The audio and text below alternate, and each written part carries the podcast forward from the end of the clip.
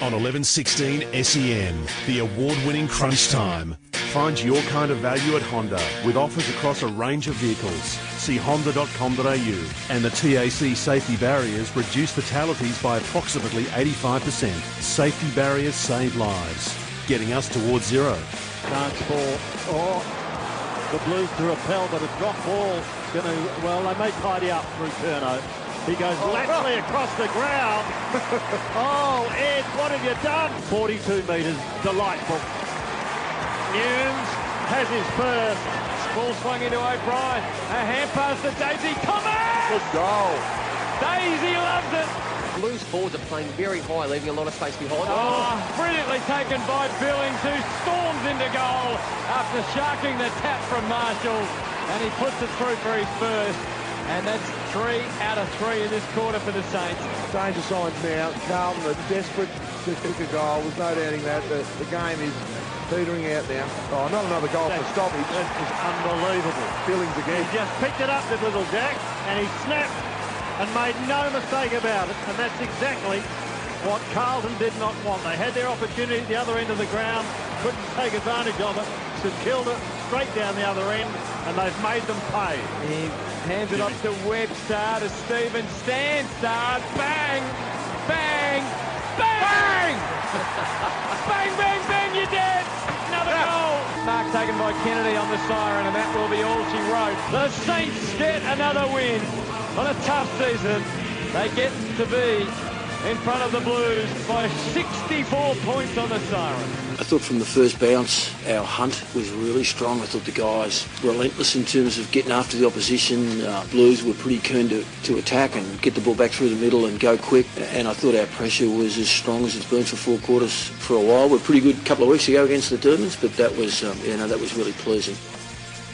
The Saints are finishing the season strongly, so how much change do they really need to get back in the hunt for finals in 2019? The coach, Alan Richardson, will be our headline guest.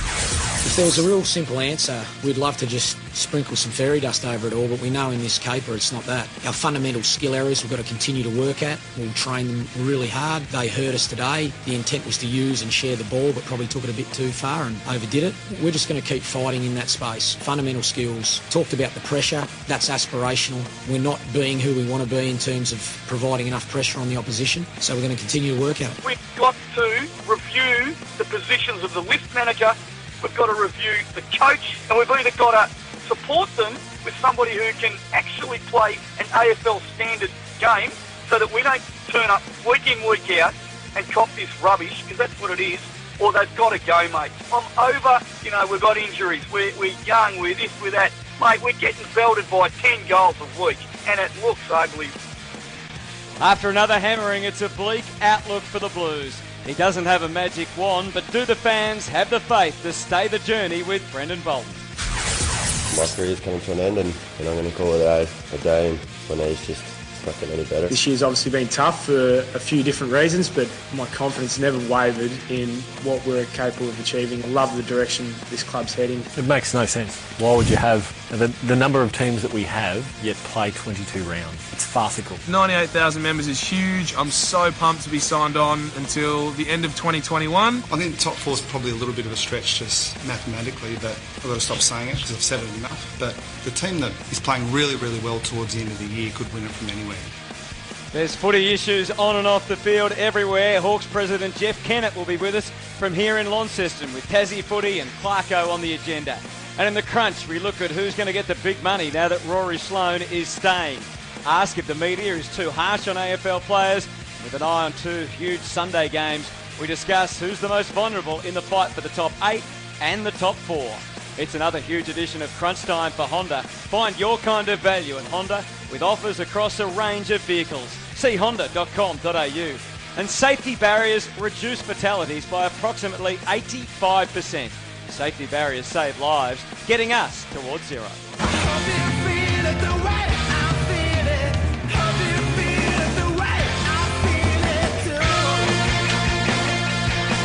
Ah, that music gets you up every Saturday morning unless maybe you're a Carlton supporter where you might need a little bit of extra motivation. If you are a Carlton supporter, 9429 11 16, 0433 98 11 16. We're going to go straight to your calls off the top of crunch time this morning.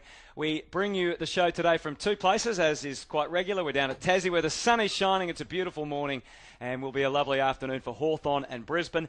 I'm here with Bob Murphy. Welcome, Bob. Hello, hello. How are you, mate? I'm good. Yeah, good. Uh, been through Thursday night footy, been through Friday night footy, and I'm, I'm, really eager to see Brisbane again. I've done a bit of them lately, and whether they can challenge Hawthorn. Hawthorn are one of these sides that there's still some question marks over, but they've, they've got a, a, decent run uh, into the final, so uh, we'll see them. But a lot to talk about for last night. Yeah, no, oh, a lot to talk about last night. Um, there was a sort of macabre build-up for the for the game last night, um, and in that sense, it, it it didn't disappoint, which is a you know funny thing to say because it was such a one-sided one-sided game. But um, there was a sense of you know if whoever lost, how did they lose? And, and for the Blues, it was you know it was pretty pretty poor. Pretty numb feeling, I think, for all involved at Carlton. David King is with us again with Terry Wallace back in Melbourne, and they're going to help us with our analysis of last night and all the issues in footy this morning. Morning to you, boys. Kingy, uh, how would Carlton fans be thinking, and how can they get a balanced view of where their club's at? Do you think? Uh, there's no balance. It's the day after a game, Hutto. There'll be no balance from uh, from most supporter bases. Let's be honest. Um, oh, look, I think Carlton fans. They're in that phase now where they're going to their games, probably knowing they're not going to win. That's not really the, the reason they're going. They want to see Patrick Cripps do what he does. They want to see Charlie Curnow put on some sort of performance. And who knows, it might be a, a 10 goal performance from Charlie at any given time. But then, then they want to see little things from those those players who are in their infancy. And I, I thought Zac Fisher gives you a reason to go the footy last night. He's just going to be a star. Paddy Dow stepped out of a couple of centre bounds. I thought, wow, that's that's impressive. Um, is there a lot else to look at? You're not going to see someone have a 35 possession game. You're just going to see uh, one or two nice things, and I think I think they'd walk away saying, okay, Mackay was a lot better, uh, a lot more competitive. Petrevski-Seton, whilst he missed all pre-season, still does some things. O'Brien get close to 20 possessions, that's a bonus. So there's little wins.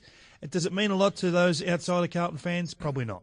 Hello, boys. How are you going? Oh, well, the first thing they can get rid of is those mauve outfits. Uh, that that would be my number one. Uh, the navy greys. There's a do we- laundry issue. Do we have a clash between Carlton jumpers and St Kilda jumpers? I can't ever remember one before, but if there was, why wouldn't they just have a straight white with a navy blue? It doesn't make any sense to me at Terry, all. But when you when you've won one week, Let's get on the game, ground. When you've Come won on, one Terry. for the year, you wear anything that's least recognisable, so that when we replay this in five years' time, you say, "What team was that?" with those nice little patches on the uh, the bums of the players as well. Um, on the field, no, it was a, a disaster. 36 uh, scoring shots against again. It could have actually been a lot worse.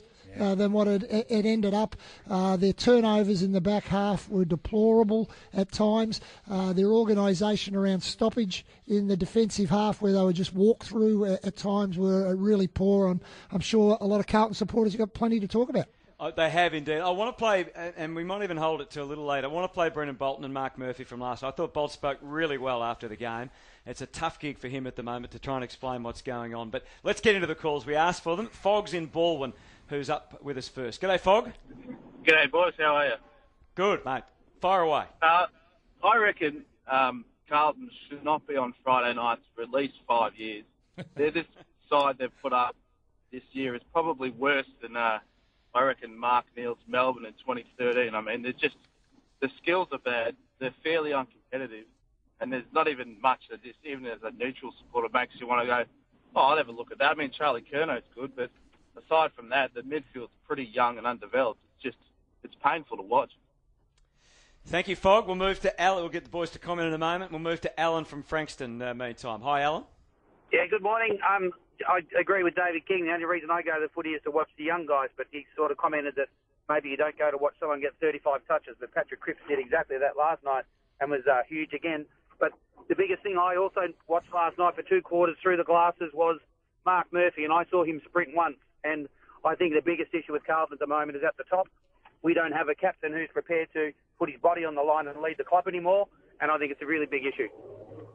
Well, there's strong comments. I, I ah. must admit, I was looking at Mark. We spoke to Mark Murphy last night. He was he was pretty devastated by and looking for they're looking for answers, and it, you know they're not they're clearly not there at the moment. But I, I'm, I couldn't help but think post match, watching him slumped against the wall.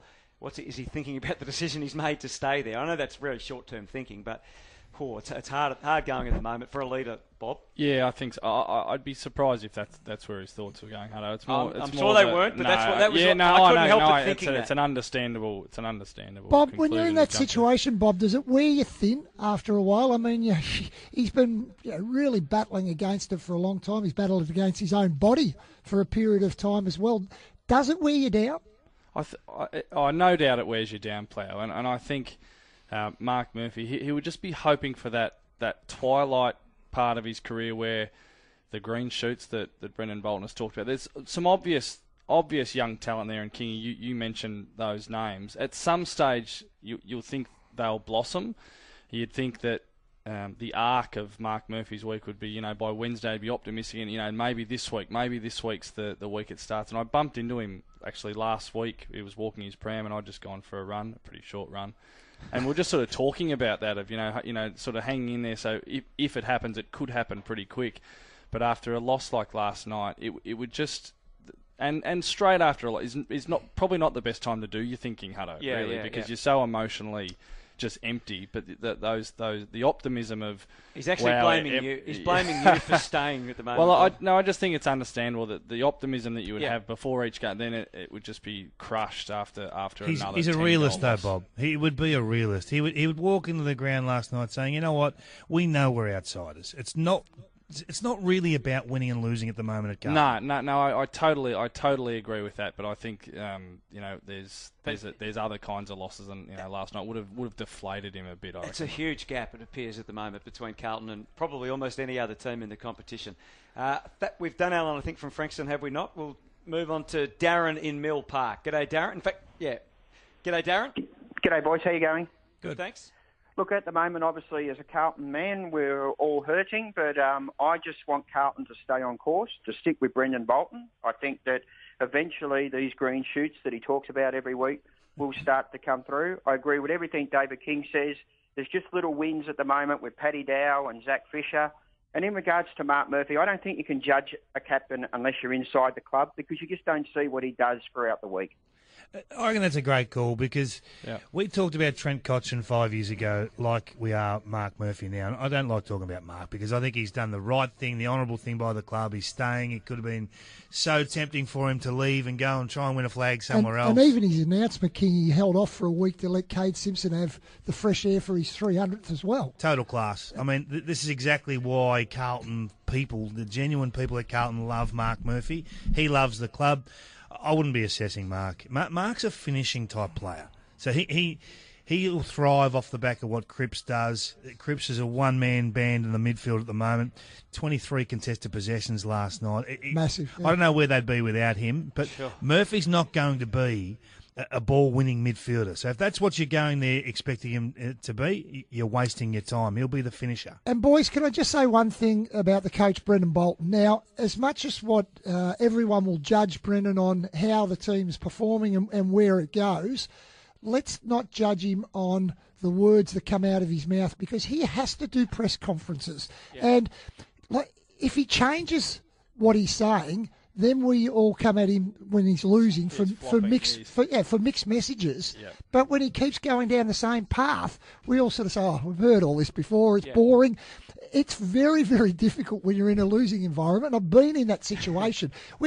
I know when I go up to speak, the people are going to be going, "Oh, here we go again." You know, you know that yourself. Brendan knows exactly that. But all he can do is stick to his message. We will still judge him on wins and losses and the development of the team and all those things.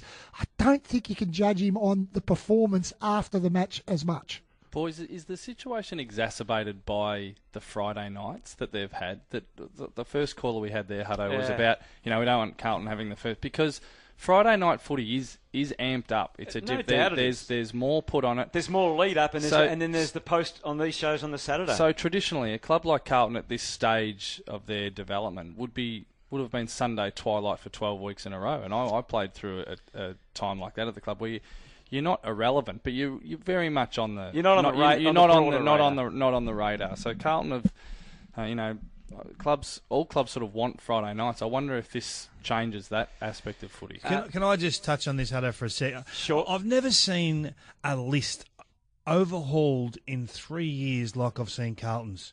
You look at the, the players they've moved on, they've made 40 changes to their list in three years. The next highest is the Gold Coast, who's been as much of a mess as anyone. They've turned over 34. If you go to the other end of the spectrum, you got the Dogs and St Kilda have only turned over 22. So almost half of what Mm. I mean, it's, it's not just. It's not just a new team. There's so many new faces coming in. You, you- you have got though, no cohesion, no Yeah. shared experiences. You're still learning the game plan. You're still learning how to be an AFL footballer, how to be a professional. There's there's so much learning for this group to go through still. That this is still two to three years away, and they know that.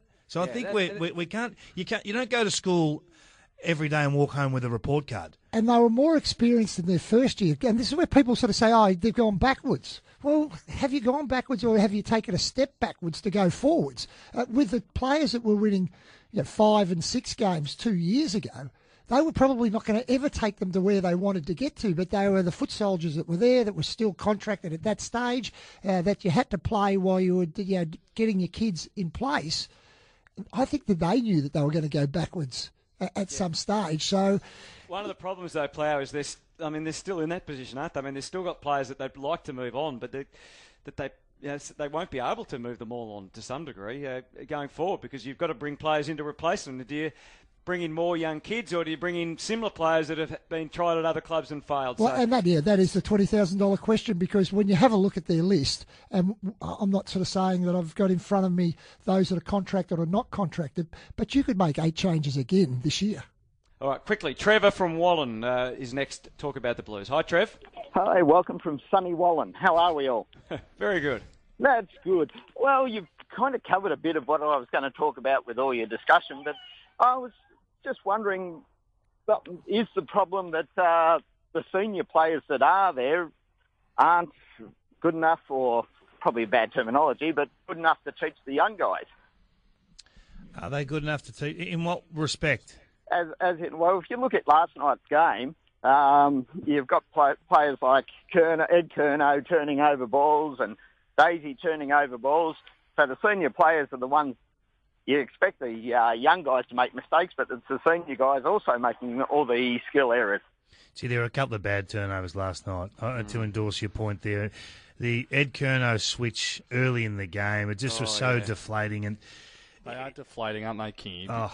When you when you're already low on confidence and you're trying to build, you know, trying to put those little bricks to, to build something, and then you have the direct turnover that ends in a in a drastic goal. It just the confidence that's not much there anyway just Which- gets he just hit Newnes straight on the chest, didn't Yeah. he? It's a shocker.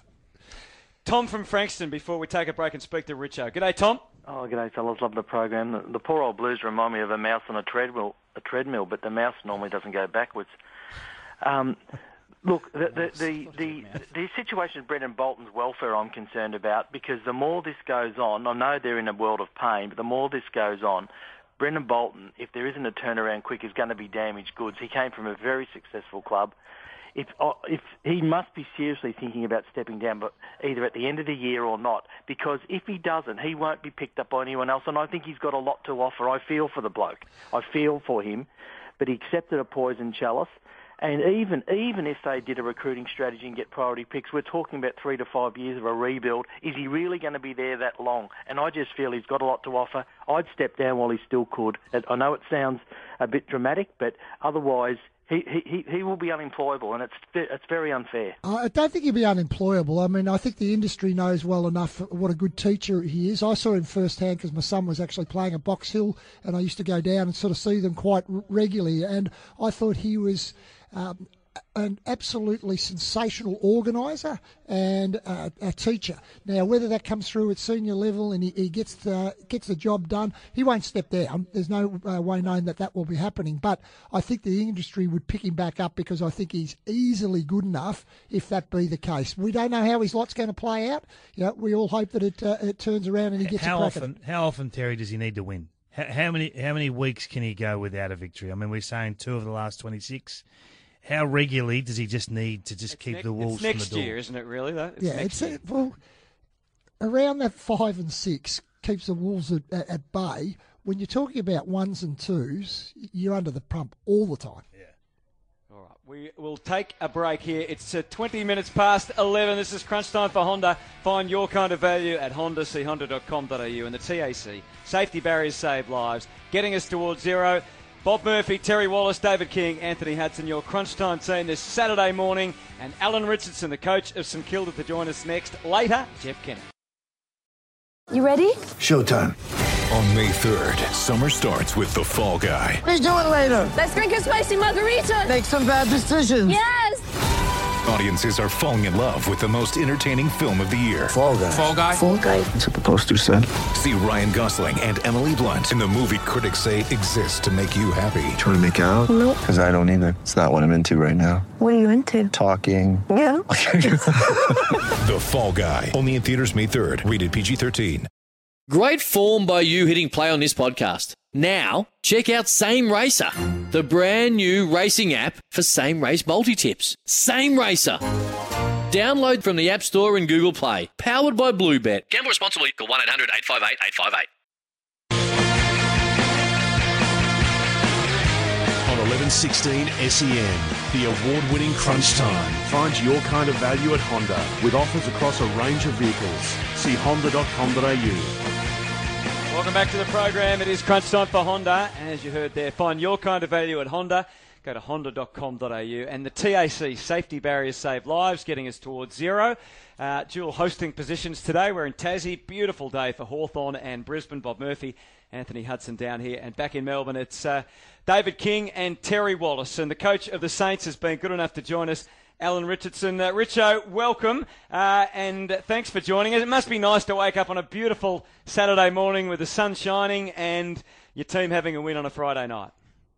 Yeah, no, it's a really good feeling. It's um, obviously the opposite is true too. You don't like to win on a, uh, sorry, lose on either Thursday or Friday because you're thinking about it all weekend and you're planning all weekend. But now it'd be good to jump in the car up to. I think I'm heading up to South Belgrave to watch the two boys play this morning, and uh, that'll be good fun. Have you felt a change in the club over the last month? Certainly the results have been much better, and, and if so, can you pinpoint what's changed? The um, the midway point of the year, which actually was a week prior to the mid-season bye for us, given that we had the late bye, um, was a good opportunity to um, to really take stock and reevaluate what's working and, and what's not working. And some of the stuff that was working was inconsistent. There was areas that we've been pretty strong on for a while now, such as you know hunting the opposition and you know tackling with real ferocity, and that's reflected in the pressure number often. Uh, you know, wasn't where it needed to be, and mentioned last night um, in the press that the, uh, the players are really driven that strongly, led by Geary. And, and whilst we've still been a little bit inconsistent in that time you're referring to, you know, the last month, it's been much better and it's given out, you know, we've had opportunities to, to have good results. Even the Port game, I think, was 20 points 10 minutes into the last and we were coming pretty strong. It's, um, no, I think the guys you know, certainly should take some credit for the fact that they've, they've really driven the real physical part of the game. Can I take you back to near the start of the season when you lost to North Melbourne in what was a pretty ordinary game, and obviously your team's performance was was well below expectations both internally and externally. Do you think that had a, a shattering, maybe even was over overblown? Because North turned out to be a pretty decent team this year, and obviously contending for top eight. Did did that sort of rock you a little bit? Yeah, I reckon it did. Hello, yeah, I've been on record as saying that, um, and, and I think I probably, you know, in, in hindsight, um, overplayed that. The reality was North Melbourne were way too good for us. Um, same, like a lot of our games, we've been in the games for periods. That was a pretty scrappy game. I don't know whether you remember. It was it was 11 points at three quarter time, and then they, you know, they powered away late when we adjusted a few things, trying to win the game, trying you know, trying to get back in front, um, and, and that can happen. Not to that extent. I think that ended up high 40 points. Um, but yeah, I reckon I reckon that took us a while to recover from. I think that um, you know, and that's you know, I'm disappointed even in my own performance there that we weren't able to get the boys back on track earlier. And then uh, and, and then from probably the Collingwood game, we you know we had Collingwood in that in that block of games. I think it was Collingwood, Richmond, West Coast, uh, Sydney. Sydney first quarter was poor, and then but, but other than that, we've been really really competitive with a team that was probably chasing the tail, not only in terms of um, you know, win loss, but certainly, um, you know, we're, we're getting a little bit banged up then. But that's but that's been exciting. You know, Brucey doesn't play, so Josh Battle gets an opportunity. He goes out. And Rowan Marshall gets an opportunity. You know, certainly with Paddy going out. So, so that has been the real silver lining on um, on what's been a you know a disappointing season today. Richo, Bob here. Congratulations on a on a great win last night. Um, and I mean, you've put together, you know, undoubtedly a great month of footy. Is it? Did you, did you mind ever allow itself just to drift to the to the final moments of the Gold Coast game and, and just think about the sliding doors of if you know, if that if that shot misses or if it goes through because it's it's it's been it's sort of released the pressure valve that moment. Yeah, it's amazing, isn't it, Murph? It, um, there's no doubt it, it can be a game of inches. Um, uh, not really. Um, my I get asked a lot about you know when the when the media goes after you as the coach. Um, and that tends to happen. You know, they'll go after the team. They'll go after the team. If the team doesn't start to um, respond, and they go, you know, the media will go after the coach. And I, I think that's probably understandable. I, I've never really focused on me. My all my moments of um, of thought, uh, or sometimes even despair, have been about the performance of the team. How can I get these blokes going again? You know, what what is why are we not where we should be? And um, that's that's been um, they've been the thoughts that have kept me awake at night, and and not I'm, I'm probably lucky like that. Not not so much about me or my tenure. It's been about it's been about the team, and that's why the, the last month I'm really proud of what um, of what the players have done. You can get yourself in quicksand or on a treadmill when things aren't going well, and the season's coming to a coming to a close, and you just you know you're just trying to get to the line. But they haven't. They certainly haven't played that way. That's as you know, we know Carlton have got some issues with their own team at the minute, but um, that's as well as we've tackled for a long time. I, you know, the Melbourne game was positive, but that was another level last night. I was really proud of the guys the way they hunted. I'm assuming you know that uh, yourself and the coaches, but but especially the, the player leaders would have learnt a lot this year. What, what have you what have been your observations of Jarryn and the and the leadership group in in the past month, you know specifically? Yeah, no, you're right, Murph. It does. It gives everyone an opportunity to grow and respond, and we get a, we get a great opportunity as leaders to sit back and look at you uh, know, who's made of the right stuff. We find much more out about people when you're under pressure than as opposed to when things are going easy or going well. And by and large, we've been I reckon we've been really strong. We've whilst we haven't been able to turn it around as quickly as we would like, and we'll and we'll look at that. And I'm sure when the season is finished, Murph will continue to look at that, and and Simon Lethlean has already forecast some change. Of course, I'm involved in all of that that process. But um, no, I think the leaders, the playing group, have been really positive. I touched on, uh, you know, when Hutto asked about the months and how, how things have changed, and and the reality is the draw's been a little bit kinder to us in that in that time, but. Um, the players, the leaders have done a really good job. They've driven some of the real fundamentals and, and basics of the game when it comes to effort and physicality and, what's pleasing is that the, the, the guys underneath them have responded in a, in a really assertive way. So that's that's a reflection of the work they're doing, and the, and, uh, and and we think they'll be better for it. Richo, thanks for uh, for joining us this morning. Um, just with your brand, now I sat there, I did the the Demons game uh, live, and I walked away and said, "That's more like the St Kilda that we know from you know past years. Uh, flow, run, carry, overlap. Uh, and I walked away and just sort of said, oh, the Saints have got their brand back. What do you actually see as your brand, and, and what, as a group, do you want to yeah, actually stand for? Yeah, um, yeah, I reckon you guys would be able to explain it as well as I, and that is we're a team that puts on enormous pressure trying to create turnover as close to our goals as possible. And if it, if if we can't get that, if the ball ends up in the opposition's front half, and that's reality, then we're looking to go back really quickly. We look to outnumber. We look to get pretty good shape around that contest, and then, given that we're outnumbering there, we're probably outnumbered in front of the ball, in, in, in front of our ball. We're, you know, we're looking to use play for our advantage and reset really aggressively in front of the ball. So um, that is, and, and there's much more to it, as you know.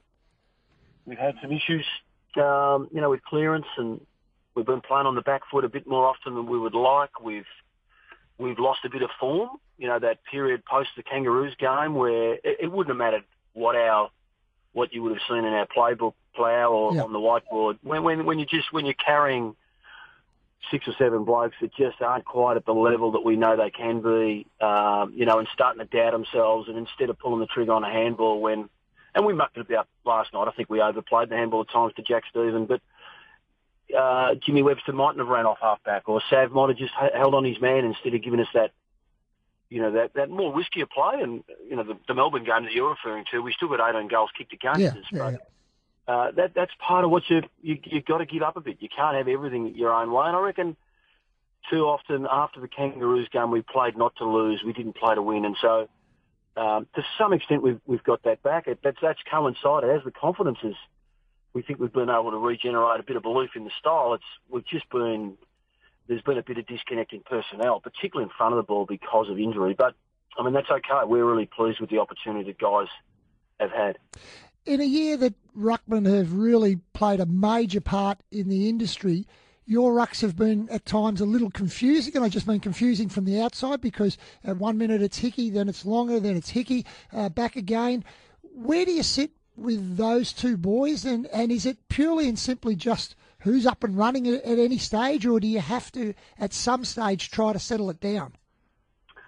Um, yeah, all of the above, Terry. Yeah, that's um, so they're, they're very different. Billy's a, a, a much more robust. He's a bigger guy. You know, he's got six or seven kilos, a bit more height on Tom. Um, um, Ruckman has had such an influence in games of footy this year, and particularly against us. And um, when it is, we think it's going to be much more a clearance game and a and a contest game. And if you look at the you know the trend of the the, op- the opposition you're about to play, if it is they rely heavily on that, well, then I've gone with uh, I've gone with longer. If it is, it's going to be much more likely to be a transition game, Yeah. which is a bit more which is a bit more of Eddie had. Then um, I've lent um, I've lent towards Tom, but I have always been wanting, you know, and uh, Tom played really well last night, and, and obviously he got a bit of luck with uh, you know with Cruiser going out of the game so early. But I thought he played. Forget about who he rucked against, you know, whether it was Curnow or Jones or even Cripps at times. He just played the right way, and he gave us some really good footy on the outside, and, and so that's now his challenge. He'll stay in the team if he continues to do that. Uh, you know, he he gives us a bit more on the outside than what Billy does, and so yeah, it's a long answer, but it's a good question. It's something that we've it's been a challenge for us all year, but the, the challenge is now up to those boys. They've got to grab that spot. Richo, well done the last month of football. Last night was exciting for a whole host of reasons. Get yourself to four wins, you're out of the fight, we know that. And the list is a constant evaluation for everyone at St Kilda, not just yourself, that those in the back office as well. Do you look back now in hindsight and say maybe we we inflated or, or overestimated where this list was in in comparison with the rest of the competition at parts of this season? And I heard your president say he thinks it's a top four list and it's probably taken out of context a little bit that statement in isolation. But where do you sit right now with this list that you have at your disposal? Yeah, we've asked that question a lot, King, in, in list management, and those meetings are often. You're right, the President's comments were taken out of context. He said if we become more consistent, when you, you know, when you win more games than you lose and you're knocking on the door in the previous two years, um, and there's a big gap between making the eight and top four. Um, but look, it's, it's pretty clear what we've tried to do, Kingy, and, and we've been unsuccessful. We tried really hard with, um, with Josh Kelly. It's, it's probably inappropriate for me to mention too many other names because that one was so public, I feel comfortable with that. But we we just haven't been able to support the plan. That you know, the, the guys, it's pretty clear what our plan was. When you move on players like Goddard and Dal Santo and McAvoy and, and Stanley, etc., and go to the draft, we were trying to stock. In fact, we did. We stockpiled young talent. Um, you know, moves like give away pick five to get in. Billing, uh, sorry, to get in Gresham and Carlisle in the one. So they did some really good work, but we needed to complement and support that group. And we haven't been able to do that, and that's our challenge uh, as a club. But my challenge as a coach, King, and it gets back to quite a few of the questions um, that have already been asked. I, you know, this group hasn't played as well as it played last year.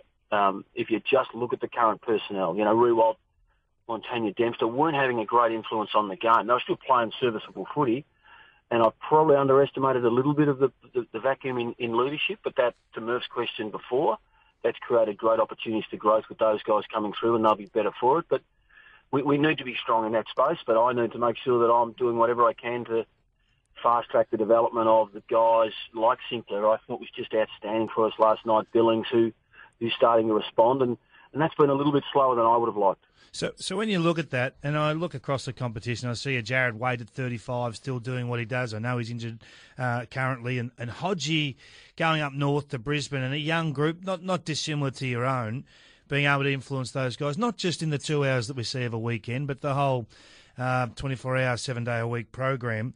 On reflection, do you do you think you probably should have kept a Riewoldt or a Montagna this season just for that, not just leadership, but for the, the seven day a week program? Um, well, well, the boys were tired, Kingy, so there's not there's not a lot we can do there. But just, let's just hypothetically just imagine that was not the case. We did we did um, like Willie was buggered with his his body was buggered. Um, he, he's a warrior, so there was a you know there was that period where he was you know can I keep going, can I not, and then um, you know eventually through um, you know conversation with others, you know, and an understanding of where he's at, he gave it away. Yeah, yeah, Joey was Joey was a little bit different. Joey, whilst he did his hammy late, a really bad one, by and large he's been a bit more durable and and um, uh, and and whilst it, it didn't work for us with those guys, I agree with you. I think Hodge has been outstanding for Brisbane. I can see what what impact that's had on the young blokes. And your point's right. There's probably ninety percent of it happens uh, on the training track and in, in the rooms as opposed to out in the ground, and, and, and that's all that we see. But yeah, we're certainly open to, to possibly looking at someone like that to, to, to bring into our group to support the, the leadership group and uh, and to support our you know a younger playing group. Can I give you a really lateral one? This will be the last one. We've, we've held you up for long enough, mate. But with the changes coming in, or the likely changes for 2019, when, when will you start looking at strategy? When will you start planning how the game will look and then the on flow effect of recruiting and that sort of thing? But from a recruiting perspective, Kingy, that's that's already been in the conversation because it needs to be. Uh, you can imagine, you know, we're having conversations with managers all the time about players that are, you know, either coming out of contract or, you know, wanting to come back home or, or in that free agency window. So we're looking at that all the time and we're, we're making sure that, you know, where we think the game is heading from a laws or rules perspective is, is factored into that space. But from a, from a, you know, how we want to play, our focus is really on finishing the year off strongly to make sure that, um, you know, we can go into the, into the, you know, into the pre-season feeling a bit better about ourselves because if it was to finish a month ago, we'd be, we'd be, you know, we'd all be feeling pretty ordinary about where we're at. So that's, I hope that makes sense. Uh, uh, uh, we've got a bit of, a bit of an understanding of the list management space and we need to about, you know, what it might look like. And, and so, you know, is this player as attractive as he once might have been or when it comes to the game, we're still finishing off the way we're, the way we're going now. Won three of your last four, mate. You've got a full weekend in front of you after getting the four points. Yeah, Have a great well weekend, done. mate, and thanks for your time and good luck on, against the Tigers on Friday night. Good on you guys. Thanks for that. Yes, thanks, Richo. Alan Richardson, the coach of the Saints, joining us there. Uh, and don't forget, St Kilda fans, to buy a Maddie's membership to guarantee two level one seats, a Maddie's Vision pin, and a donation to. With threats to our nation waiting around every corner, adaptability is more important than ever. When conditions change without notice, quick strategic thinking is crucial. And with obstacles consistently impending, determination is essential in overcoming them. It's this willingness, decisiveness, and resilience that sets Marines apart. With our fighting spirit, we don't just fight battles, we win them. Marines are the constant our nation counts on to fight the unknown. And through adaptable problem solving, we do just that. Learn more at marines.com. Maddie's Vision. To do all that, visit saintsmembership.com.au to secure yours today. This is crunch time for Honda. Find your kind of value at Honda. See honda.com.au and the TAC. Safety barriers save lives, getting us towards zero. Sometimes needing new tyres can catch us by surprise. That's why Tyre Power gives you the power of zip pay and zip money. You can get what you need now, get back on the road safely, and pay for it later. Terms and conditions apply. So visit tyrepower.com.au or call 13 21 91.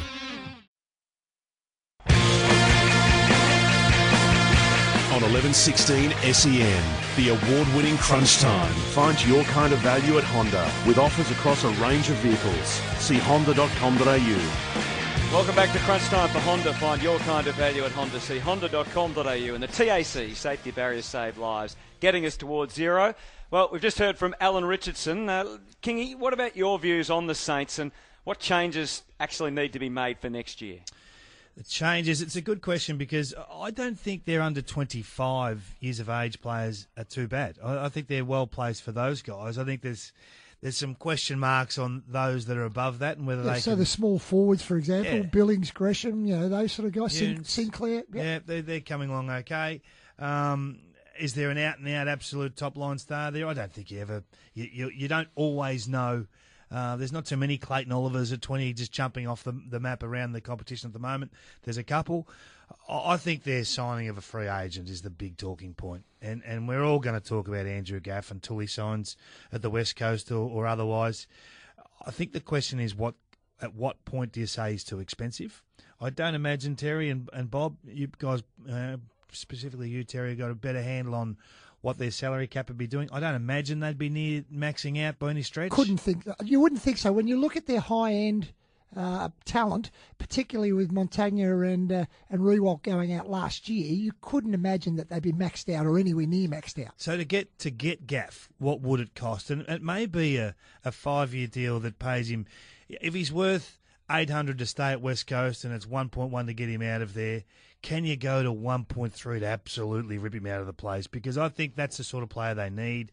They need a leader. They need someone who out of hours is a role gold citizen. And I just think that they need that first receive, gut running, skillful midfielder. He is that.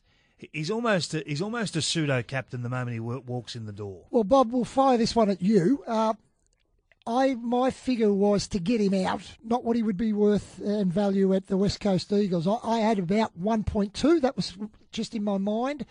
Would you pay the 1.3 and around that mark if you knew it could get done? Not on the back of my my own figure was 1.1.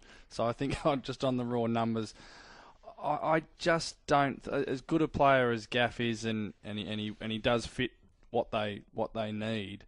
I, I don't see him in that vein, Kingy, as a as a as a captain. He's I don't see him as that extroverted, being able to bring people together. He's the he's the running man that slots onto that magnet board magnificently. But gee, for for 1.2, 1.3 million dollars, oh god, I mean he, he'll take it. I think if he if he gets offered it, but.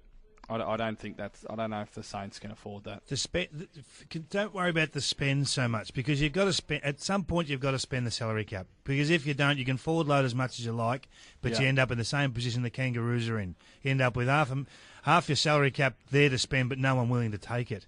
Uh, So I think forget park the spend for a moment. I think the impact on how these guys would play and the development of these younger guys is worth that extra dollar figure you're talking about. So say it's two hundred thousand a year.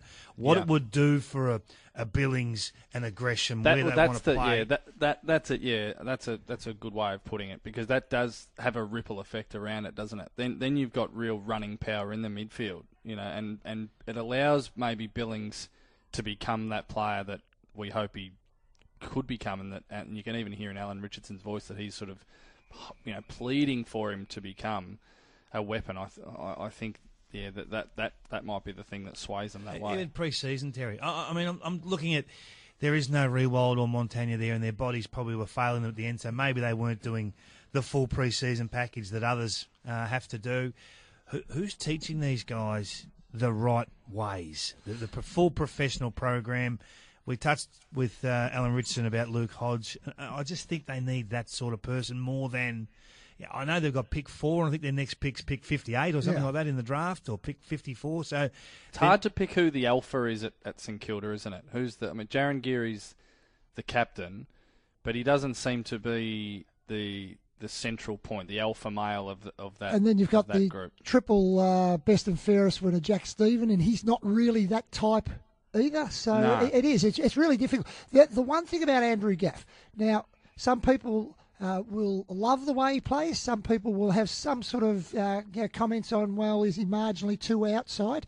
The one thing you cannot doubt him on is consistency. So if you're bringing a bloke in, he gets the job done week in, week out. He's not one of these that's a, a star performer. Look, I'll put uh, Jakey Stringer, for example, who, gee, when he's at his best, he is just vibrant and, and there and, and can do almost anything, but you don't know what you're going to get necessarily the next week. You pretty much know what you're going to get with Andrew Gaff week in, week out. But my my concern, Bob, is if they don't get anyone. Yeah. Okay, so, so they go forward with pretty much the same list, and a couple of kids come in at the end of the year. That was going to be my But- question to you, King. If, I, if, if I want your they've got- answer though. I want Yeah. your answer on can they just give Alan Richardson a chance? Does he have a does he have a, an opportunity to take this list to top four, top six with currently what he's got? Because it's been such a step backwards this year that there would you would Yeah. find it very hard to have full confidence that Alan could be the best coach he could be with this group, just rolling forward. Well, I, you know, I even thought of it shaping it. If if what they've got right now, if we get the best version of what they've got right now with the with their core players, I, don't see them making top six. They might scrape into the eight at if everything went really really well, but I, I, I can't see it on on that. I, so, I think so. That saying that, why would 1.3, 1.4 for a Gaff to give him that opportunity? Why would that be a poor spend? Uh, well, it's a good. Yeah. Well, I, I just see that. I mean, I'm. I think part of it is me getting used to these new figures of of 1.3 million. I think of Buddy Franklin. I don't think of a Yeah, of, no, a, I of get- an outside yeah, winger. yeah, Yeah, that's it's just that shock value of Yeah. the the new figures. No, I agree with that. I know you, you you- you're not used to talking about it because you never used to talk about your contract. It was very much a secret, the 1.1 bonus for being captain of the Dogs and those sorts of things. Uh, but yeah, right. um, no, I think it's a good discussion, Terry. The, the, the person you get in as the as the free agent, what they do to your program, and that's why so, Rory Sloane was such a significant signing for the Adelaide Crows. Not so much just for the Crows, but what would he do to St Kilda? I mean, Yeah. that sort of Yeah. person is just rolled gold. Absolutely. And the one thing about St Kilda is they have been prepared to bring blokes in. I mean, they went and got the, the bigger Carlisle deal done, but Longer Hickey, uh, Brown, Savage, Weller, Membrey, Jack Steele, Koby Stevens, um, Roberton, Dylan Roberton, they've, they've brought in a lot, but a lot of them have been uh, low ended. You know, give an opportunity, give another uh, second chance type players. Really, the Carlisle deal is the only one that you, you sort of jump out at you and sort of say, yeah, they really went after that bloke. So, so who is out there, Terry? I mean, we talk about the McGovern uh, brothers like they're like they're so gettable. Uh, one's under contract and one's going to command, you know, in excess of 1.1, 1.2. But he's a centre half back, centre half forward type. He's really, he's really not going to change.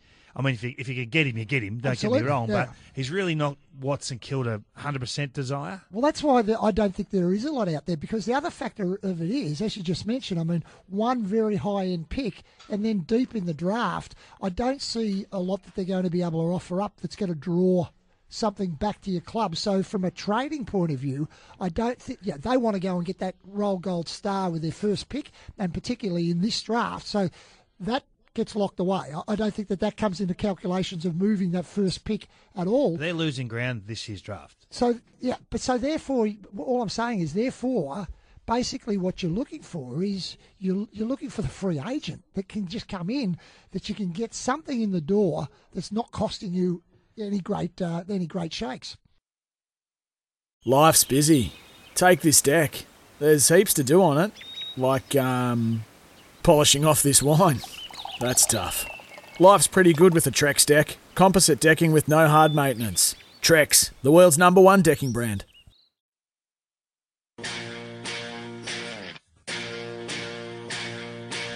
On 1116 SEN, the award winning Crunch Time. Find your kind of value at Honda with offers across a range of vehicles. See honda.com.au and the TAC safety barriers reduce fatalities by approximately 85%. Safety barriers save lives, getting us towards zero. This is crunch time for Honda. Find your kind of value at Honda. See honda.com.au and the TAC safety barriers save lives. Getting us towards zero, coming to you today from Tasmania, beautiful Launceston, and the, the venue of a big game between Hawthorn and the Brisbane Lions, which is coming your way a little later on. Uh, David King, Terry Wallace, Bob Murphy, and Anthony Hudson is your crunch time team this Saturday. And uh, plenty to talk about in the next hour as we continue to look back on last night and look ahead to the other games and the other issues. Jeff Kennett, the Hawthorn chairman, is about to join us in the box down here at Launceston. But let's just reflect again on last night and Alan Richardson and how the season has been a, a, a tough one, but the last month has been particularly positive, of course, culminating in a big win over Carlton last night. That's why the, the last month I'm really proud of what of what the players have done. You can get yourself in quicksand or on a treadmill when things aren't going well and the season's coming to a coming to a close and you just you know you're just trying to get to the line. But they haven't they certainly haven't played that way. That's as you know we know Carlton have got some issues with their own team at the minute, but that's as well as we've tackled for a long time. I, you know the Melbourne game was positive, but that was another level last night. I was really proud of the guys the way they hunted. Kingy, just from a broad point of view, how much change do you think will take place at St Kilda?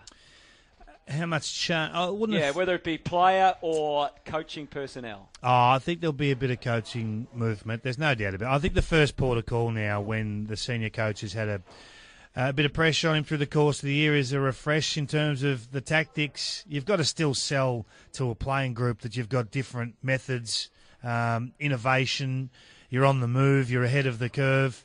Uh, you're up with the game. Um, so I think there'll be some assistant coaching movement, which I think's great for the game. I mean, these if you had the exact same number and exact, exact same people as assistant coaches and they move clubs, I think it's good for them professionally. I think it's good for our code.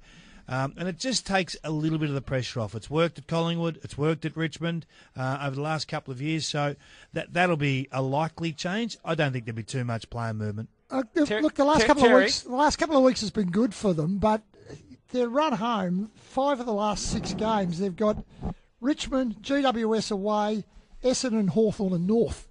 So it's it's still going to be a really tough end of the season for them, Hutto.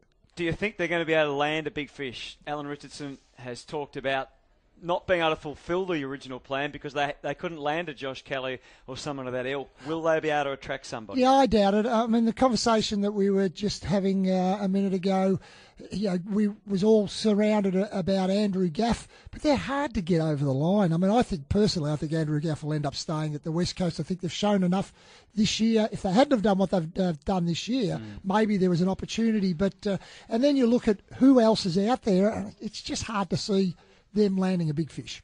And the doom and gloom for Carlton fans, Brendon Bolton post match, and also Mark Murphy spoke to us uh, on AFL Nation last night. Let's have a listen to their response to what was a tough night. We will demand to work damn hard and endure. I'm not going to cop their tide, even if they are. The game requires you to push and challenge that. These times will pay us back. They have to.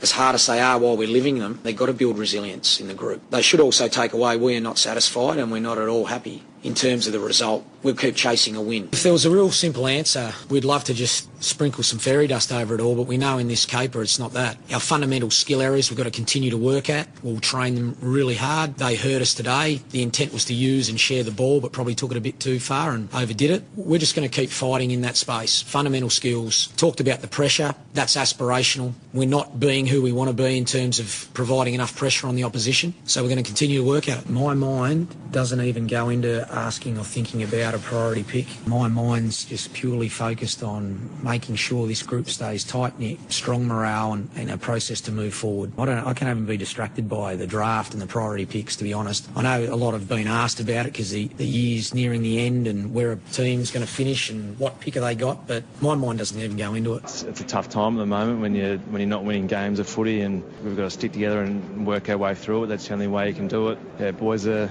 are pretty flat as you as you would expect. Footy's tough sometimes, but um, we'll get through it. Tough times for Carlton. We'll return with Kingy and Terry to get some more thoughts on the Blues a little later. Mark Murphy was the last voice you heard. The next voice you're going to hear is the chairman of the Hawthorn Footy Club, Jeff Kennett, who's joined us in the commentary position down here at beautiful Launceston. Welcome, Jeff. Good afternoon, and what a spectacular day this is, eh? I woke up this morning down the coast. There was ice, frost on the ground, just beautiful, and now look, sunshine. This is without a doubt one of the best grounds because you look out over the hills. It's very special, isn't it? A lot of players used to say, even the, the, the players I played with, we used to talk lovingly about Launceston and the ground and the facility, and the only kicker was we had to play Hawthorn, which was always a bit disappointing. And often for you visiting teams, uh, you come down the day before so you can have a look around. But if you get to spend two or three days down here, it's just beautiful. And a day like this, I don't know what it's like in Melbourne. What's the temperature in Melbourne today? Kingy, what's it like there? Freezing. Minus Freezing. two. Minus two. No, it's Minus two. it's a beautiful. rain. It's a beautiful But day. look, and look at this surface. This is the best surface of any AFL ground we play on. So you don't want to give it up, do you, Jeff? Absolutely not. This is this is special. I mean, we've been down here for a long time now, and I did the deal for four games with the then Premier Paul Lennon on the golf course at Barnbougle. I had to admit that, that he'd, is he'd- that he'd won the game, even though I did, but I had to sort of sacrifice. Oh, of course. Uh, Tanking. But, but it's worked very, very well for us, and it's worked very well for Tassie, and uh, it's special. It's nice to have another place away from home every now and then, just to bring a bit of variety into the team. So Uh, what's what what's Bill Shorten on about? Oh, buggered if I know. well, I do know what he's on about. He's desperate. I mean, you know what these politicians are like. Every now and then, they do something totally stupid in order to seduce the public into voting for them. And the public are not stupid. So he's offered 25 million if they win the next election. Not about the by-election, if they win the election. And all that's a lead up to sort of saying, oh, well, we'll help you have a team of your own. But as you know, 25 million he's going to spend on infrastructure, training, and a couple of other things. What's left for the for the actual team that they're trying to put together? How much Nothing. would it would it cost? Well, you guys probably know better than I, but the variety, the the difference between some of the teams, you could probably put a team on the park, a, a, an AFL light team, for about 35 million. The top teams, they're turning over 60, 70 million a year. And that's to be competitive and it's to attract good people, etc. Now, you don't need that much. But you do want to have a competitive team. And uh, I'm not opposed to Tassie having a t- team. But for those who argue it through passion and emotion, you've got to actually say, all right, well, what's the business plan? How are we going to do it? Who's going to fund it consistently? And the other thing someone mentioned to me today is that you want the players then to want to stay here. So one mm. of the problems with the Gold Coast at the moment, they get players in the drafts, etc., or the AFL direct players there, but the moment they become free agents, they're all leaving. Yeah. So whether it's Gary Ablett or whether it's someone else, you've got to.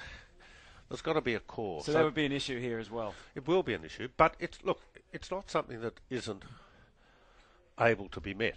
All I'm saying is, I'm not opposed to it. I'm happy to work with the government or with the community to deliver it, but you ought to set the objective. We'll go through proper discussions in due course. We're happy to work with whoever it is that wants to do it. But the last thing I want to see is Tasmania have a team that's not sustainable or isn't competitive. And I think it'd be so sad. Have you changed your tune on that to say that you think that you you're not against it, or have you always? No, said- no. I've always said I'm very happy for Tassie, but but I want the team to be based on good consideration, good finances, good people.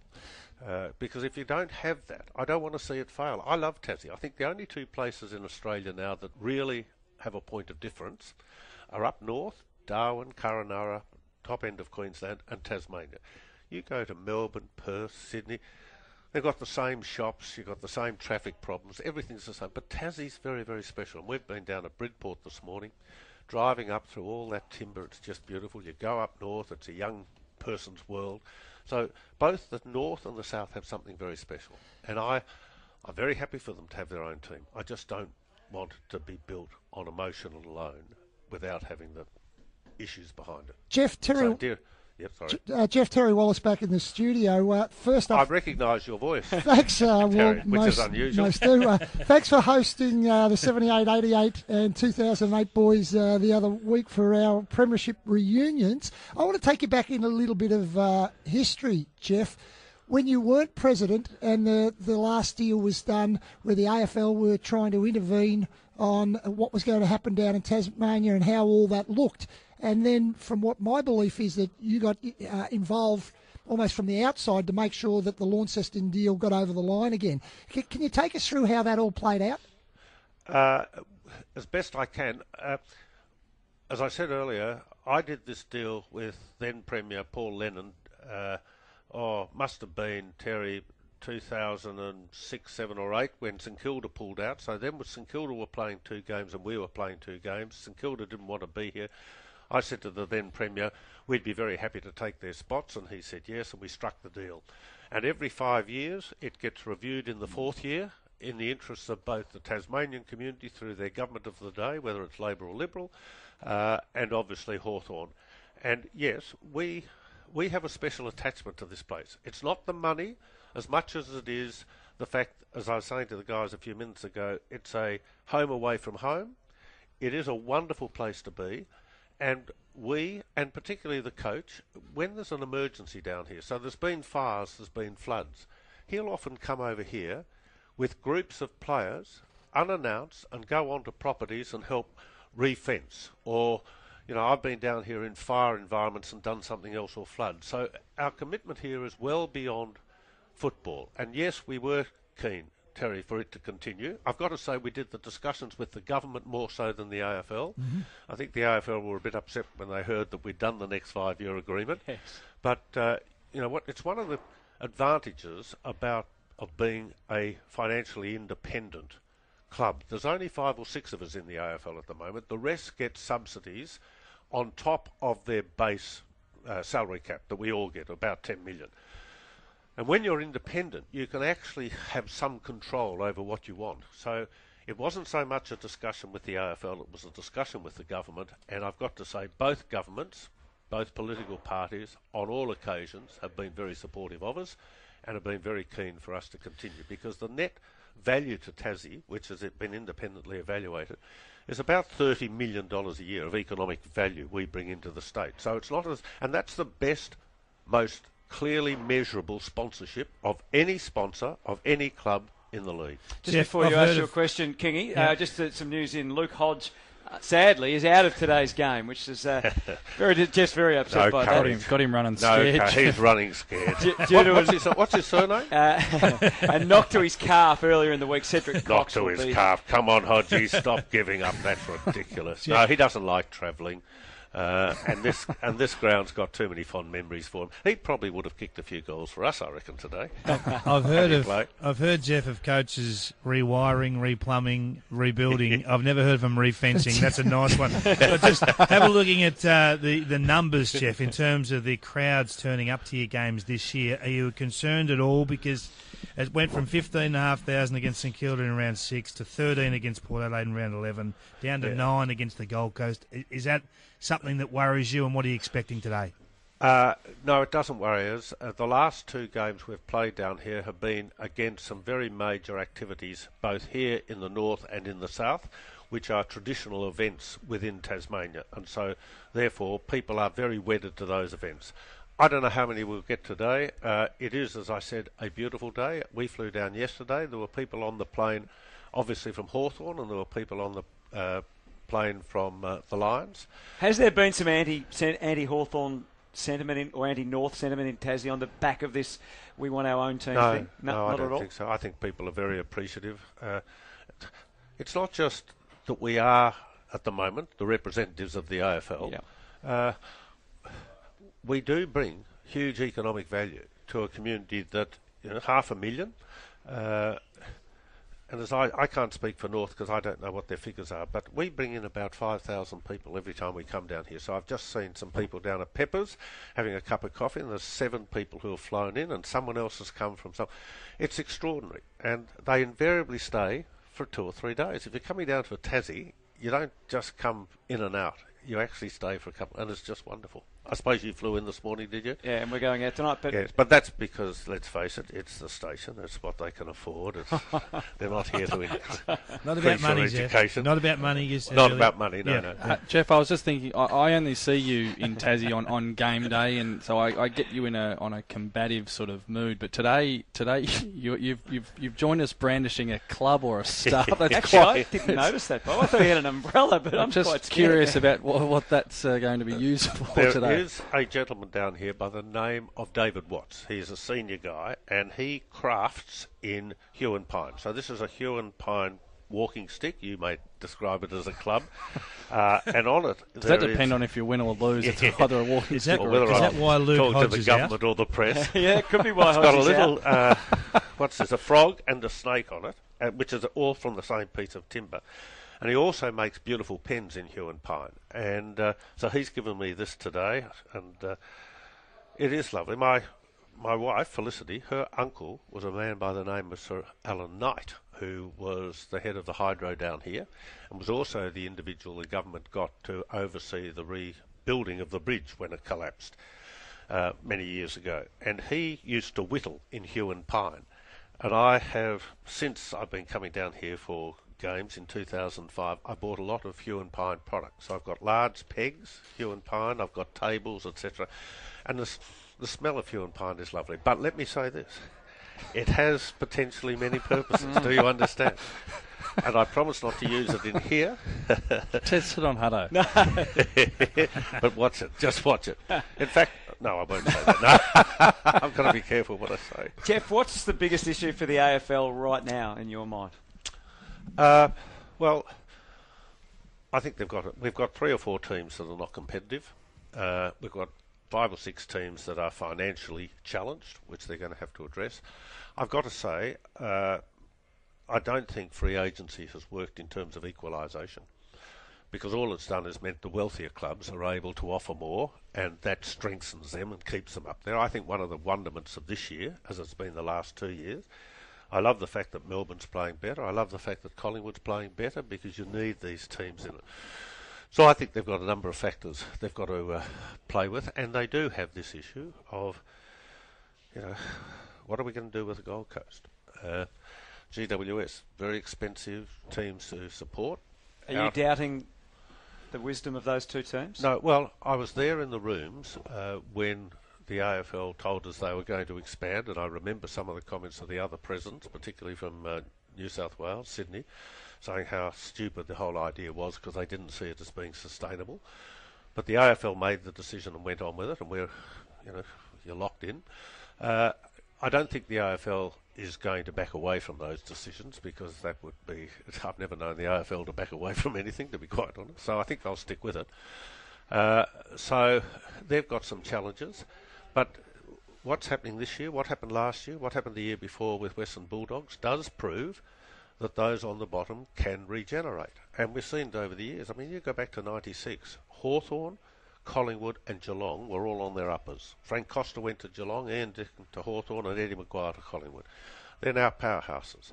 So these other teams that at the moment are facing difficulty can rebuild and can get back to holding a premiership cup. But as you know, it takes a lot of time and a lot of effort and doesn't happen overnight. But the AFL has got to be aware of those issues and be prepared to support in a practical way rather than just providing what I call artificial short-term support, which is a bit like a subsidy. A subsidy never works in the end. You've got to be able to stand on your own two feet. Before we let you go, can you play top four footy this year? Can you challenge for the flag? Well, I think the reality is if you're in the top eight, anything's possible. You know, I look at Richmond, I think without a doubt they are miles ahead of everyone else at the moment in terms of bodies, in terms of endeavour, in terms of youth, in terms of speed. But, you know, at some stage every team's going to lose a game. And the question is whether they lose it in the grand final or whether they lose it before, you don't know. So if you're in the top eight, you've got a chance. You've got to earn the right to get there first.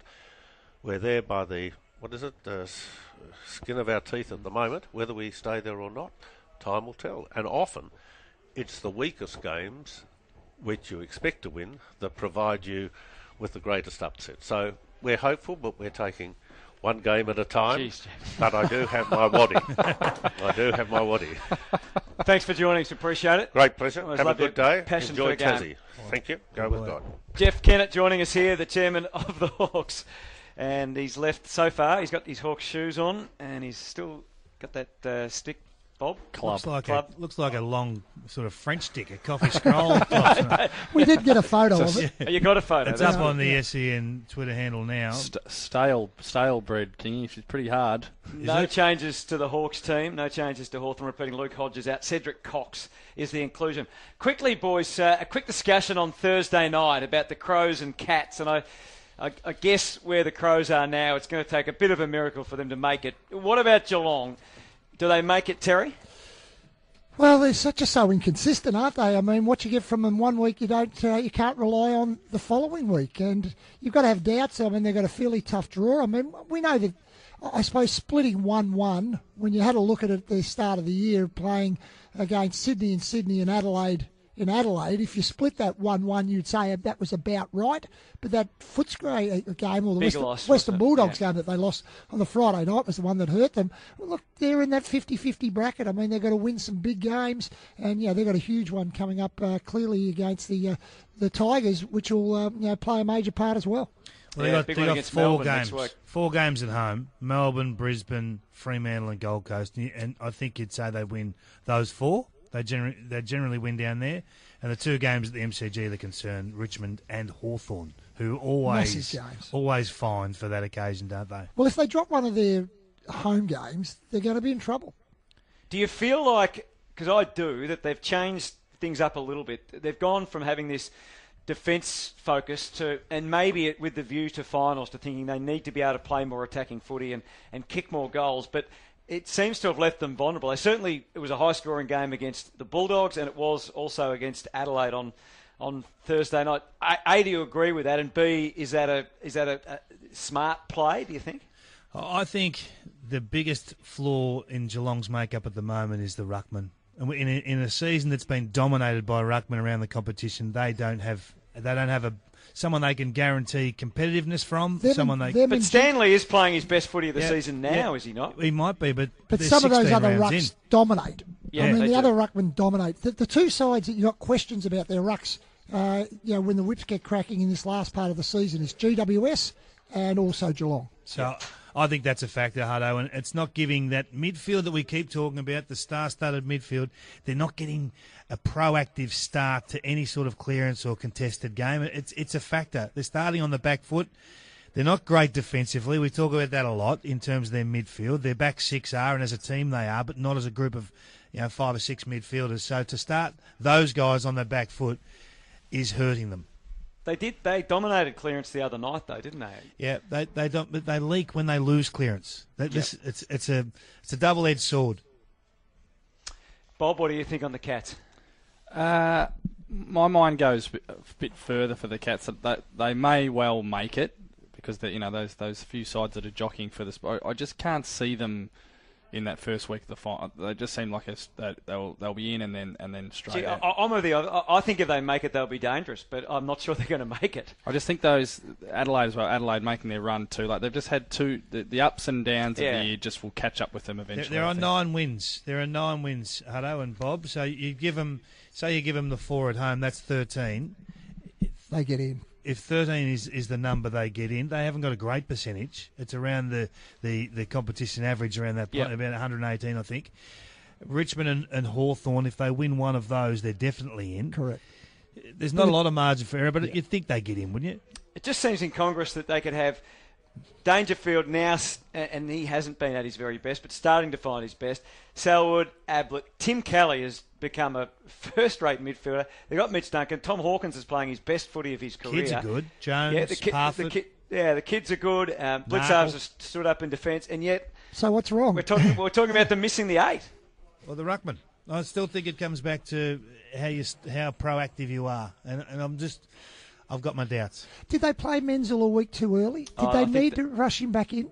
Yeah, they do, they did. Uh, Whether that's a, it, it's easy in hindsight, but he he looked a mile off, didn't he? And that it, you know cost them a, a It was a critical bad goal. drop mark late, wasn't it? Well, they had, Yeah. but they had players queuing up at VFL level ready to go. I mean, Stuart Crameri kicked five, Five, you know, the, week, yeah. the week before. I just, I- I don't think, you know, and we're seeing it with Darcy Moore, but probably for a different reason.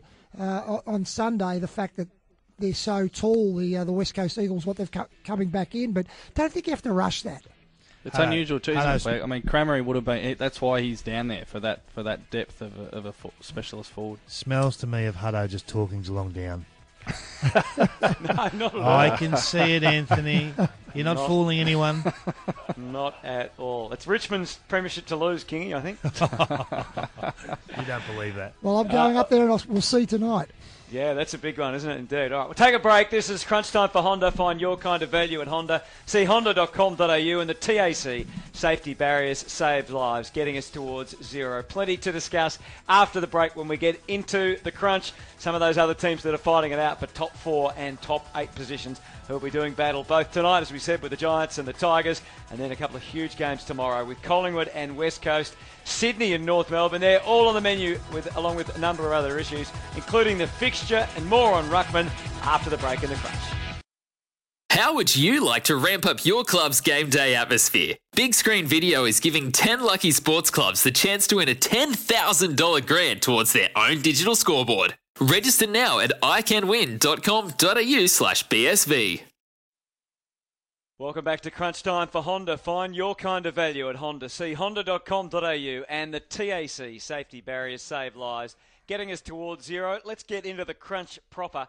And one of the broad issues that's been brought up by both players and coaches this week is the fixture, boys. It's, it's a perennial issue. Uh, Patrick Dangerfield and Chris Scott. Let's listen to them first of all. We handicap the draw. It's akin to an athletics event where you say to Usain Bolt, sorry mate, you've won it last couple of times, so you start five metres behind. In a perverse way, it can advantage the teams if they're that much better than the rest. But if you're in that group of the next eight or nine teams and you've got a great draw, it's a big advantage.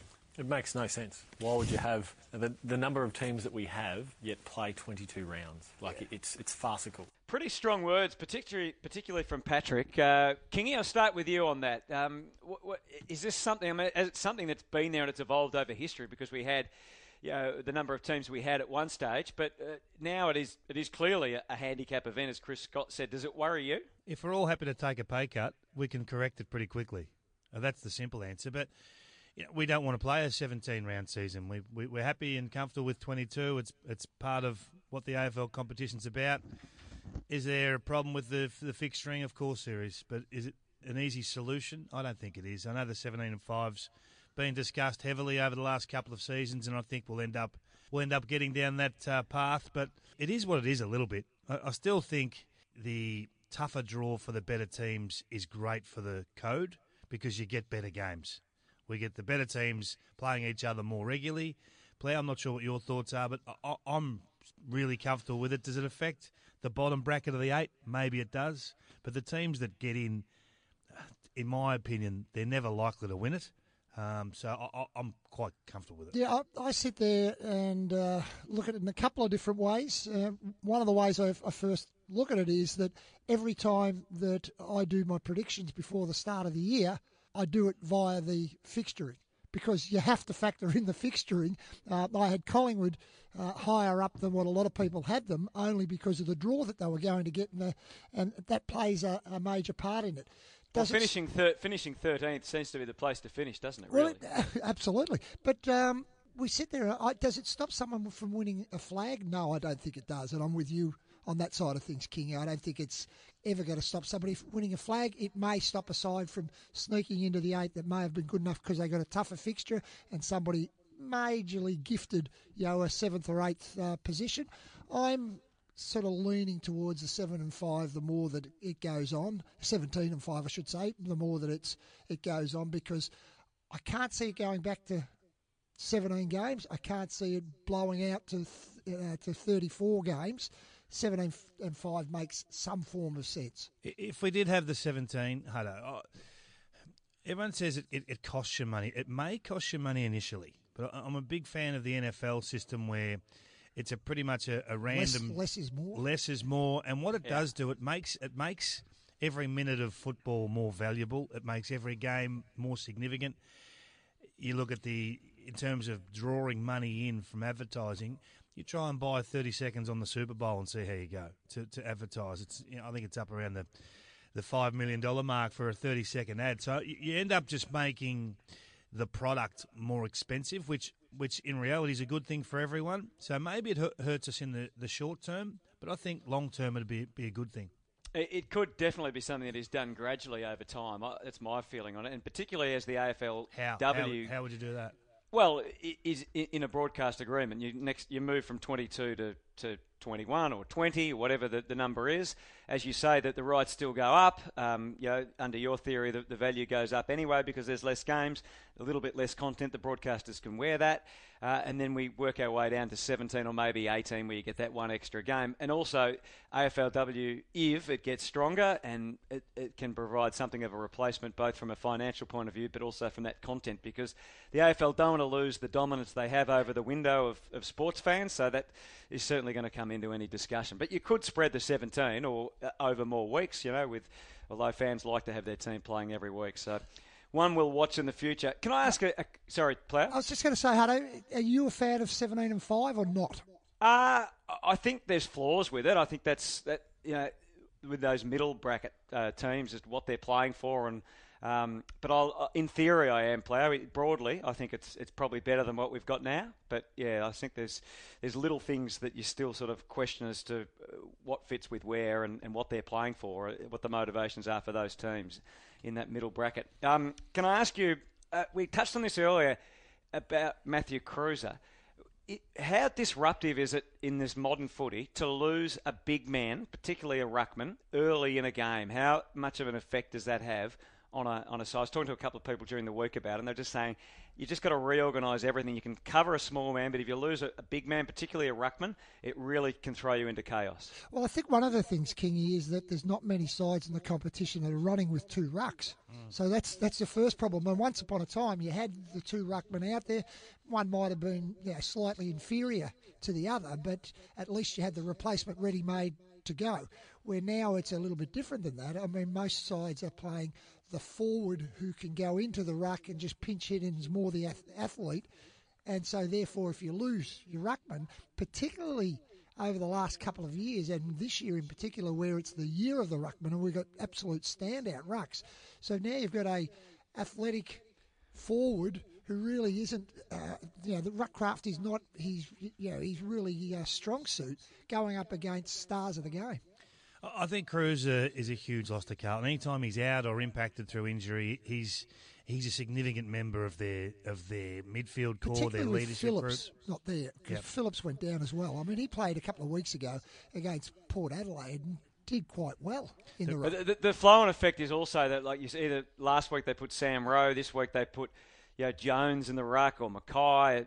Uh, so it, it affects structure all the way through your team, doesn't it? I didn't mind the idea of McKay just having a run around the ruck. I, I think that's something they should look at. I mean, they, they probably want him to be a little bit more competitive in the forward line. I tell you what, you throw him in the ruck, you've got no choice. You, mm. you stand toe to toe in the middle of the ground there. You've, you've got to jump, you've got to clash legs, and I think it treats him uh, well from a, a, mental point of a state of mind point of view when he goes back forward to, to compete. but I, I'll say it again: the biggest influence on Carlton winning or losing games of football is Patrick Cripps, and anything you can do to advantage Patrick Cripps getting the footy. Uh, has a major impact on Carlton. So Kreuzer not being able to give him any service at all, uh, and that Ruckman not being able to get any dominance at all is a huge impact on Carlton. Terry, why aren't the Demons better? You've got some numbers there you want to refer to? Well, I mean, uh, I did this uh, prior to today, but the Herald Sun's got all the uh, the numbers in there as well uh, today, and it's uh, quite fascinating. I, I, was just going through them myself. Uh, contested possession differential. This is normally your area, Kingy. number one. in the competition at 19.4, the second is 10, mm. so they're just dom- yeah, absolutely dominant. Um, uh, clear centre clearance dif- differential of AFL number two, scores from opposition turnover, AFL number two, uh, defensive rebound to inside 50, number one in the competition. You pick up the paper today, and they've had the most inside 50s, uh, well, second most inside 50s since Essendon in 2000, and Essendon's 2000 year was clearly the most dominant between team number one and the next best team in the competition. So they're doing so many things right. Mm that you would think when we look at the ladder, that sort of says, oh, they're either one or two, but they're not one or two. So I haven't got the answers, but I just sit there and go, are they uh, last year's Richmond or the year before's Western Bulldogs with those sort of numbers? If they can get it right towards the end of the year, are they the side that perhaps can make a run at it? Well, I've got a theory on Melbourne. It's just a theory. Play, work with me for a second. We've all got theories. I think they're so strong. They're so tough at, around the football. And you're talking about guys like Jones, Oliver, um, uh, Jack Viney, Brayshaw, who's gone into the middle, Gawn, you can throw into that. They're so tough and so good around the ball. They smash teams at contested footy. They don't just win their fair share, they win 80% of them. But there's no one on the periphery. There's no one that's a first receive type player that can No Kelly. that can get them going, can drive them forward with quality. They get the ball forward and they get it inside 50, but the quality's not there. I, I think they've got to look, and I wrote yesterday that uh, I think Oliver could be Dustin Martin for this team. He's the best ground ball player in the competition. It was a change of role last week for him. Yeah, he played 20% forward last week. He's only kicked eight goals for the year. So, in my opinion, I don't think they're maximising Clayton. So, put him forward. You're tough enough anyway. I mean, he, uh, Oliver's often competing with Jack Viney for the same ball. You can only win it once. There's no point having you know, your three marquee players going after that one ball. So, I, I think they've got to spread their talent f- through the forward 50. They, they score. They're a great scoring team, second best in the competition. So there's nothing wrong with what they're doing. It's just about maximising all these players. And I- I wouldn't be surprised if Oliver spends 30, 40% of the game forward uh, over the next few weeks just to have a look at it. And if he does kick a bag of four or five, that just may be enough to bridge the gap on the Richmond Well, I, Collingwoods. I, I did their game last week, and there was a distinct change of the way that he played. Not only the 20% forward, but he was spreading more. Yeah. So I- think there'd been a message to him that we just don't want you to always win it in the phone box. We've got to get you outside. We've got to get you using the ball a little bit more. We've got to get you deep. Uh, all those sort of things just to change it up a little bit. So I think they're doing that. Is the next step for them? I mean, we're all looking at this year and finals and how it's going to play out. Will they go and get that outside, uh, another outside ball user finisher? Do you think at the end of the year? Oh, I don't think they've got any choice. I think that's an area that's a, a glaring uh, problem for them at the moment. But just to finish on Oliver, we, we do a thing called relative ratings. So your age, comparative to your age in your position. So for a 20 year old midfielder, Clayton Oliver is 89% above the AFL average, and that's averaged over six or seven years. 89% above. It's the number one differential in the league. So if they can just trick that up to get more value Exactly. from that, They're still learning about it. He's only yeah. 20. So I'll just give you the names that are below him in the top 10. you got Harris Andrews as two, Brodie Grundy three, McGovern, Franklin, Dangerfield, Fyfe, Curnow. You're talking about the absolute top liners in the competition. So this kid is a, is a superstar. We just need to work out how to use. I mean, it took Richmond a long time to work out Dustin Martin. Yeah. It, it doesn't just happen straight away. You've got to you've got to build into it. Who's going to get the money to move clubs now that Rory Sloane has stayed at Adelaide? How does it change the trade scenario, do you think? Well, the first thing that I, I think of is that Andrew Gaff and his management have done the right thing by not signing up until this stage. Whether he stays or whether he, he goes, uh, that doesn't matter. But I think once the Sloane deal dropped, anyone that had any thoughts of being able to pick up a midfielder would then go back to the drawing board and sort of say, do we need to up the ante a little bit, Kingy, and offer a, a little bit more to a Gaff to try to entice him out? So I don't think he can lose out of it. That would be the thing that I'd say. Well, what sort of player is going to be a marquee midfielder next year if we bring in the starting positions? Is, is it Mm, good is- question. is it the ball winner or is it the guy who's first receive, who can run and carry, who can get the ball from 60 metres from the opposition's goal to 50 metres from your goal? And I think Gaff's that player. He's the run and carry, short ball user, can go again on searching deep runs that'll challenge midfield from the opposition. Who, let's be honest, the gun midfielders don't pick up their opponents. It's, it's. I'll see you at the end of the game. Let's see who has the best, uh, best game today. Can I answer that one for you very quickly? Dayne Zorko did a, a little bit of a test up there in Brisbane and come away with glowing thoughts about the new rules. Isaac Smith did a little test at Hawthorn and come away with glowing mm. thoughts about it. And Paddy Dangerfield's now sort of saying, "Oh, I think that this is the way that we should be heading." So I think that could be a little bit of your answer. So, so the gun runners are- are going to be so influential, and, and that quality going inside your forward fifty you know, to to mark the ball and stop the game is going to be even more critical next year. If it if it's intercepted and rebounded, then it flips. You're out of position. There's less numbers. There's less cover. It'll bounce all the way to the other end. yeah. So I think the Andrew Gaff types that let's just say normally that player's worth eight hundred thousand a year. Maybe he's 20, 25 percent um, more value in 2019, given what we know with the rule changes.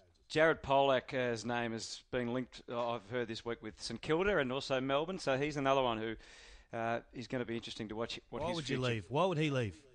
Well, financial incentive would be the reason, wouldn't it? Hmm. It's That interesting when you go into a third club Yeah. and Yeah. you and you seem, I mean, from the outside, relatively settled at that second club. That's unusual. All right, we'll take a break. We'll come back on crunch time with more look ahead to what is two massive games to be played tomorrow between Sydney and North Melbourne and Collingwood and the West Coast Eagles as we finish off crunch time. With thanks to Honda, find your kind of value at Honda. See honda.com.au and the TAC. Safety barriers save lives, getting us towards zero. Injured at work in a motor vehicle accident or had a fall in a public space? Speak to Your Claim Lawyers, a no win, no fee personal injury claims law firm that specialises in maximising compensation claims for injured people. Call 1 800 Your Claim or yourclaimlawyers.com.au. This is crunch time for Honda. Find your kind of value at Honda. See honda.com.au and the TAC. Safety barriers save lives, getting us towards zero. Before we look ahead to particularly those two big games coming up tomorrow, Kingy, we, we are. Uh, you you uh, are aware of a couple of games that are dead rubbers towards the end of the year. Are you in favour of using those games potentially to trial the starting positions or whatever it is the AFL want to put in place next year? Uh, Well, interested in your thoughts, guys, but I I don't see the downside. I think you have to have a look at this in a serious uh, 120 minute competition with some sort of strategy thrown at it. You just can't play 15 minute practice matches at one club amongst themselves.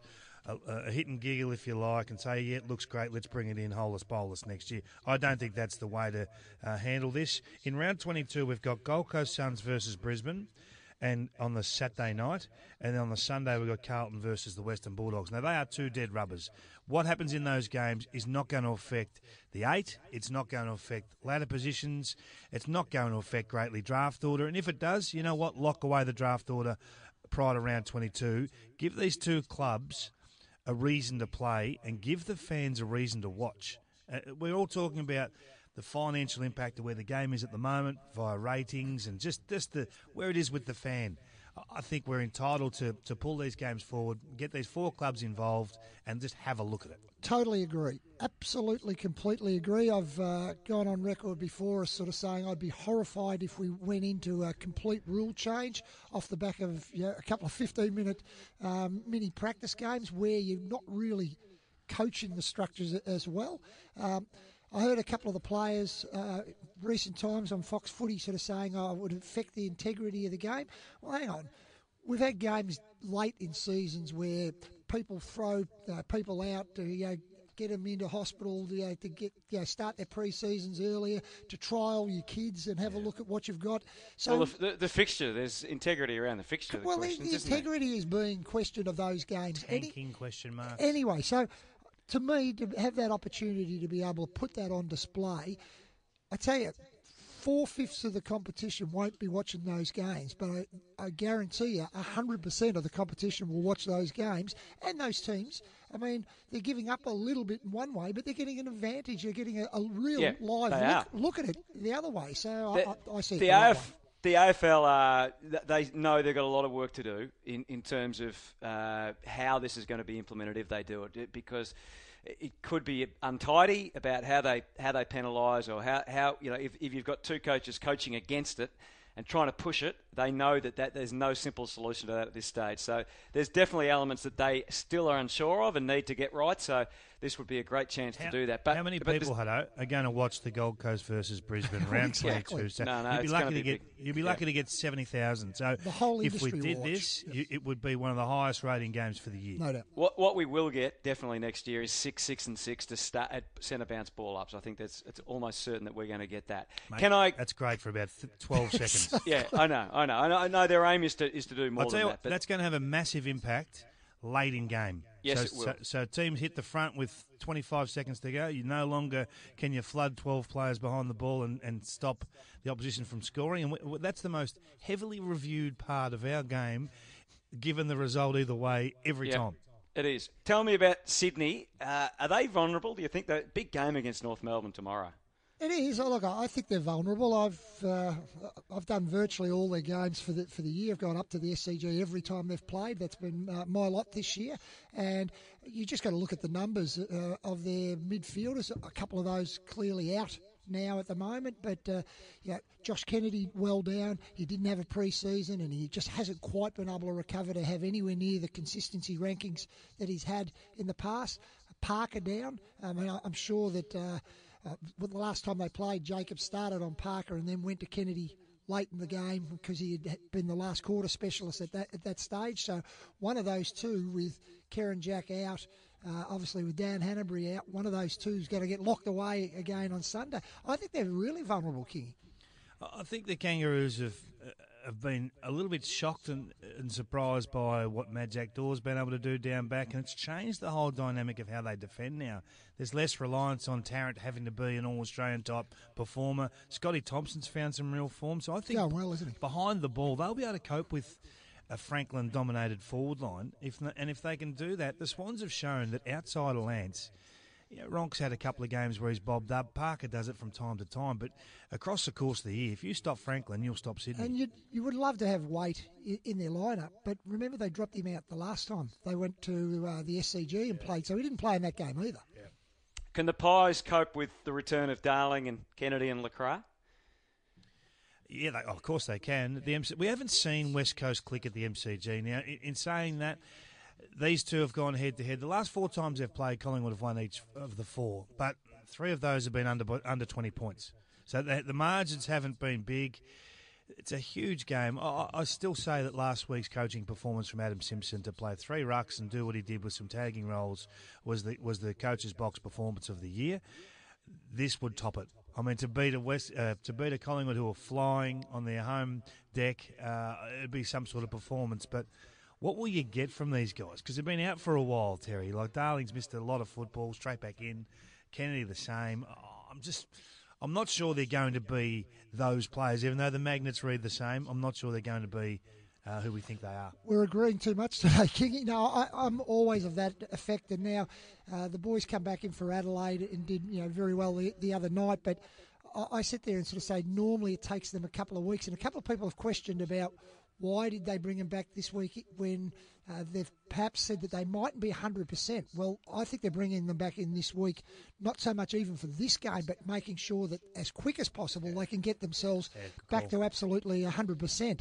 Um, I expect Collingwood to win at home, but I still think that the West Coast Eagles are the most equipped. I know they've got to be able to do it in Melbourne, but I think they're the most equipped to be able to challenge uh, Richmond because All they right. throw something different at them. All right, that's it for Crunch Time. We're out of time. Next, of course, the big game, Hawthorn and Brisbane from Launceston. Crunch Time for Honda. Find your kind of value at Honda. See honda.com.au. And the TAC, safety barriers save lives, getting us towards zero. G'day, Mike Hussey here. Get on board Australia's best fantasy cricket game, KFC Supercoach BBL. It's fun, free, and easy to play. Play today at supercoach.com.au. T's and C's apply. New South Wales authorisation number TP slash 01005.